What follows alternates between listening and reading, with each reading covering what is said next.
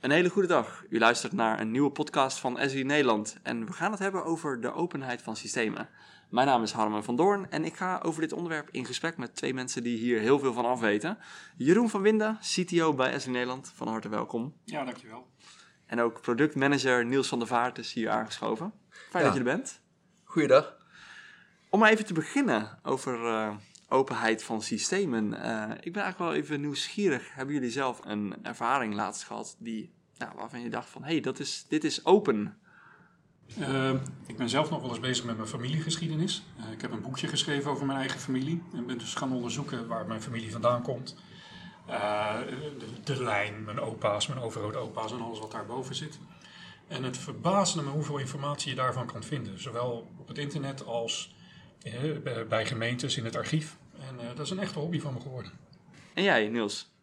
Ja, ik, eh, ik ook wel, want ik, ik heb al een aantal jaren heb ik, eh, thuis een gitaar liggen. En vorig jaar wilde ik eh, er iets meer mee gaan doen, dat hij iets minder stof gaat vangen. En toen ben ik eens gaan kijken naar wat voor eh, muziek en ook lessen je kan vinden, gitaarles. En toen eh, heb ik me heel erg verbaasd over de hoeveelheid lessen die er vrij beschikbaar zijn op het internet. En ook de hoeveelheid muziek die er als tablatuur beschikbaar is. Dus heel veel in jullie ervaring is openheid eigenlijk toegankelijkheid. Data die toegankelijk is of, of informatie, kennis die toegankelijk is. Je kunt veel kanten mee, mee op. Wat, wat ik merk als ik eh, over open praat, of als ik eh, met open word geconfronteerd, dan, eh, dan is het eigenlijk het beste om eerst eens door te vragen wat, wat open is. Eh, voor sommige mensen is open eh, open data, voor sommige mensen is open open standaarden. Eh, voor anderen is open alleen maar open als het over open source gaat. Dus je moet eigenlijk altijd eerst doorvragen over het onderwerp. Eh, dat is in ieder geval mijn ervaring. En je hebt er discussie bij nodig om goed uit te vinden wat nou eigenlijk open betekent. Voor mij is in ieder geval open eigenlijk precies wat het zegt. het staat open, dus ik kan erbij.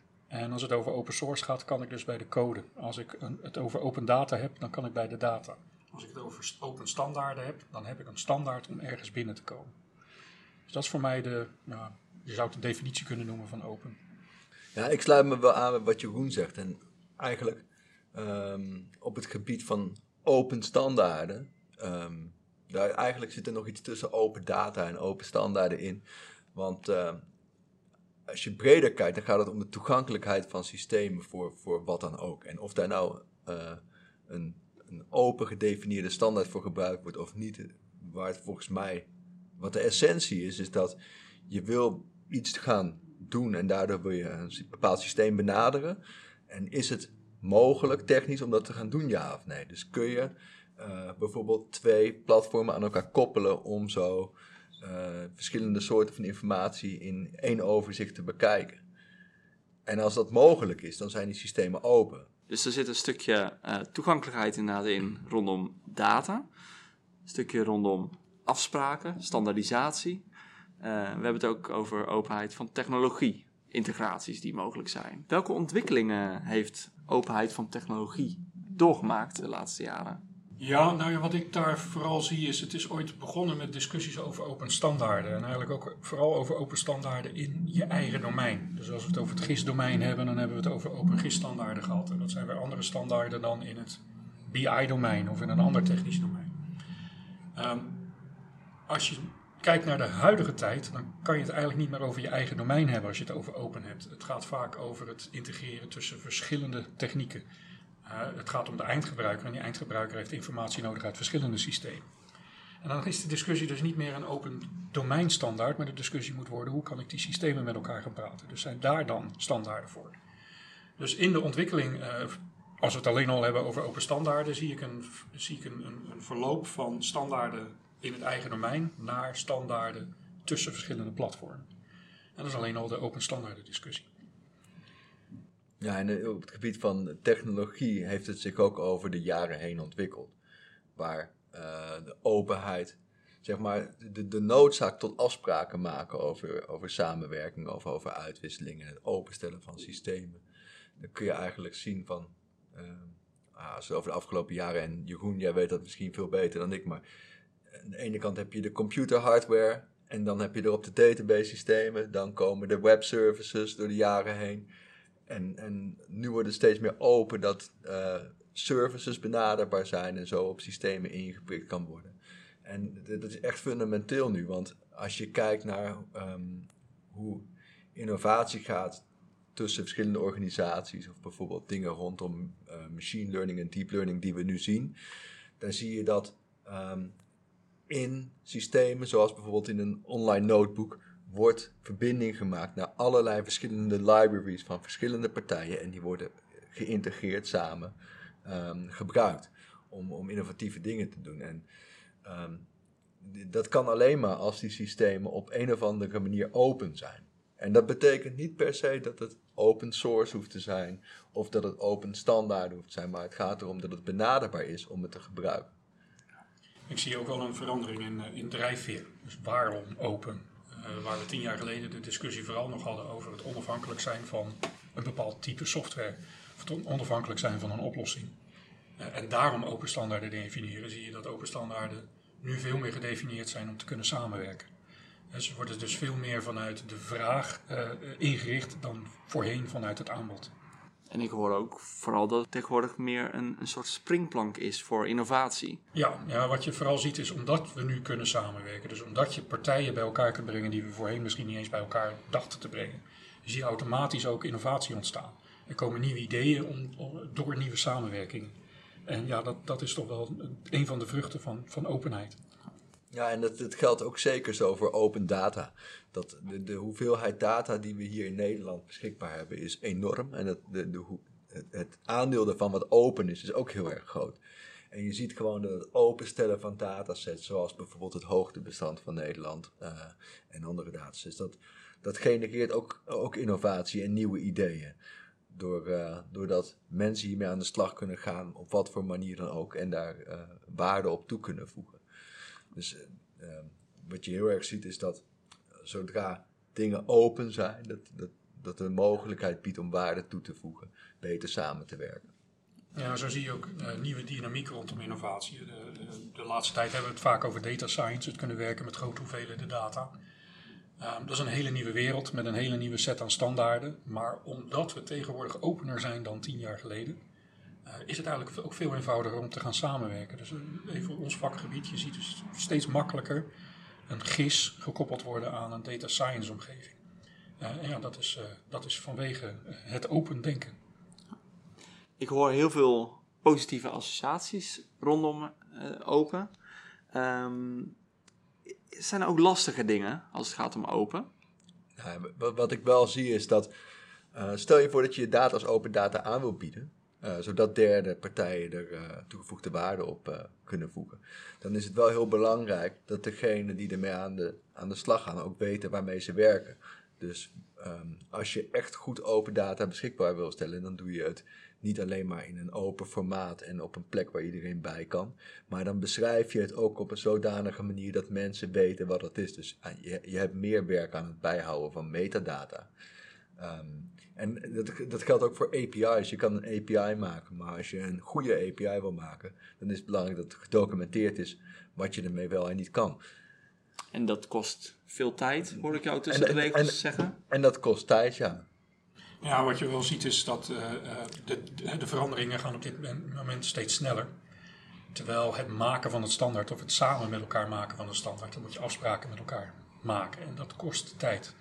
Dus veel overleg. Veel overleg. En iets anders uh, waar, ik, uh, waar ik zie dat, dat de open discussie lastig kan zijn, is er is nu zoveel open data die aan zich niet, niet als risicovol wordt gezien.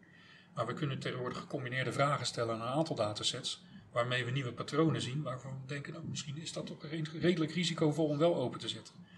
Dus de data is open, we kunnen daar allerlei patronen uit gaan halen, allerlei andere zaken uit gaan halen, die op zichzelf misschien weer niet open zouden moeten zijn. En wat zijn dat dan voor risico's? Waar moeten we aan denken? Nou, denk bijvoorbeeld aan het gasleidingennetwerk. Daar is, daar is over nagedacht. Dat was uh, de bedoeling om die volledig open te hebben. Maar na wat gedachten vanuit verschillende organisaties is is wel bedacht dat we dat misschien niet volledig open moeten doen.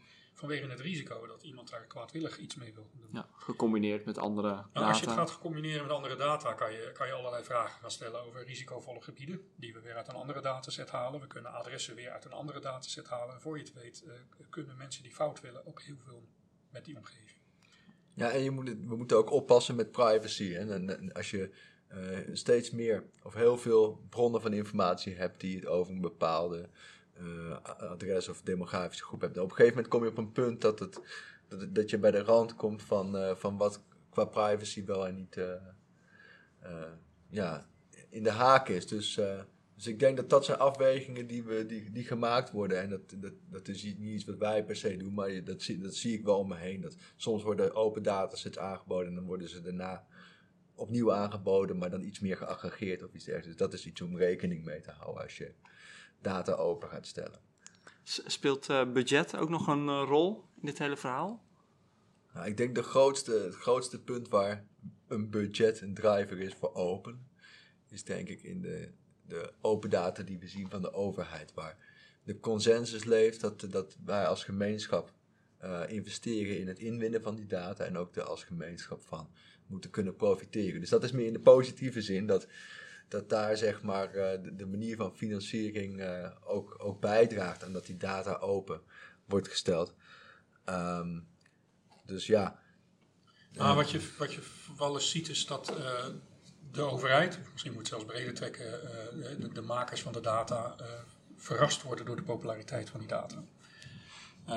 Daarmee meegenomen dat de data vaak ook nog steeds gedetailleerder wordt en complexer en misschien ook wel duurder om die reden, omdat er steeds meer verwachting komt van de mensen die het gebruiken, eh, zie je dat er af en toe ook wat hiccups zijn op dit gebied. 3D-data? Nou, een van de voorbeelden is 3D-data eh, die eh, goed te maken is, maar oké, die moet die ook beschikbaar gesteld gaan worden. En het beschikbaar stellen, dat, dat levert een extra vraagstuk op. Hoe doe je dat?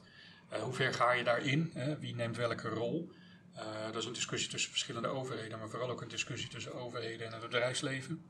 Wat doet de overheid en wat kan het bedrijfsleven doen? En daar zie je toch af en toe ook wel wat wrijving als het gaat om wie, wie betaalt het. als je het dan eenmaal openstelt, eh, dan, dan wil je het eigenlijk ook gaan onderhouden. Dus dan wil je volgend jaar weer een versie, het jaar daarna weer. Dus dan moet je eigenlijk al in de toekomst gaan toezeggen dat je bepaalde dingen gaat doen. Terwijl dat misschien niet zou hoeven als het niet eh, open was. Ja, ja dus dat, ook, dat kan wel eens een vraagstuk zijn en ook een rem zijn op, op het willen leveren van die open data. Want één keer leveren, dat is leuk, dan heeft iedereen het, maar dan komt er inderdaad vraag. Dus als je dat dan moet gaan onderhouden, eh, dan moet je dus elk jaar budget hebben. Dat is niet altijd hoe gedacht wordt in dit soort trajecten. Ehm, en dan kan er de rem weer op komen. Het, het, tot nu toe gaat het goed in Nederland. Hè. In Nederland is het, is wat mij betreft, het, eh, het walhalla van de open data en zeker van de geodata. Ehm, en laten we het vooral ook zo houden. En eh, laten we de overheid stimuleren om dit te blijven doen. Laten we zelf daar dingen aan doen. Kunnen wij bepaalde sets die we, die we genereren ook openstellen? Het is niet alleen een vraag aan de overheid. Ehm, maar laten we het met z'n allen blijven doen, want we hebben er met z'n allen ook wel heel erg veel aan. Welke ontwikkelingen moeten we nu in de gaten houden als het gaat om openheid? Nou, ik zie, een, eh, ik zie duidelijk een nieuwe, een nieuwe trend. En die trend is dat iedereen nadenkt over hoe je je organisatie open kunt zetten. En met organisatie openzetten gaat het niet alleen over data of over informatie, maar het gaat over de processen van een organisatie. De processen die je, die je hebt om je klanten of je burgers eh, te voorzien. Dus een van de dingen die je, die je nu ziet is een discussie over open API's. Het is een discussie die ik zowel bij de overheid zie als in het bedrijfsleven. Een API staat voor Application Programming Interface. Uh, maar dat kan je direct vergeten. Waar het eigenlijk om gaat is dat je een open standaard afspreekt over hoe je informatie of iets gedaan krijgt van de, de andere organisatie. Een API uh, is uiteindelijk de ingang naar de, naar de diensten die geleverd worden door een bedrijf of de overheid. En uh, die ontwikkeling gaat op dit moment heel erg hard. Zo wordt er uh, bijvoorbeeld binnen de gemeentewereld nu heel hard nagedacht over een gemeenschappelijke API voor alle gemeentelijke processen. Uh, en om dat op één manier te doen. En in goed Nederlands noemen we dat dan de Common Ground. En Common Ground is iets wat wij dan ook op de voet volgen, waar we zeer positief tegenover staan, omdat we onze software kunnen aansluiten op die Common Ground API's en dus op de gemeentelijke processen. Ja, en hetzelfde geldt eigenlijk voor uh, het Digitaal Stelsel Omgevingswet, waar ook een TSO-API is. En er zijn nog veel meer API's van organisaties in Nederland. Niet alleen overheid, maar bijvoorbeeld ook Schiphol heeft een API en andere. Het openbaar vervoer heeft een API, er zijn er heel veel te vinden. Ja, wat je ziet eigenlijk als gevolg daarvan, van deze trend, is dat het nu mogelijk is om applicaties te maken die functie, zowel functionaliteit als data van heel veel verschillende plekken tegelijk halen. Um, en en dat, dat biedt heel erg veel nieuwe kansen. En dat is dankzij dat, dat die open API's er zijn. Dus het maakt heel veel nieuwe dingen mogelijk. Als we dan even naar ArcGIS uh, kijken, hoe uh, is OpenGIS geregeld bij Esri? Ja, die wil ik eigenlijk breder stellen. Want uh, OpenGIS, de eerste vertaling die veelal wordt gegeven is, oh je bedoelt OpenGIS standaard. En dat is eigenlijk niet wat we bedoelen. Het is iets wat we ook bedoelen. OpenGIS-standaarden zijn onze domeinstandaarden. En het is belangrijk dat we binnen onze domeinstandaarden hebben afgesproken. Maar voor ons als leverancier van software is het belangrijk dat we allerlei soorten open standaarden ondersteunen. Niet alleen die in ons eigen domein.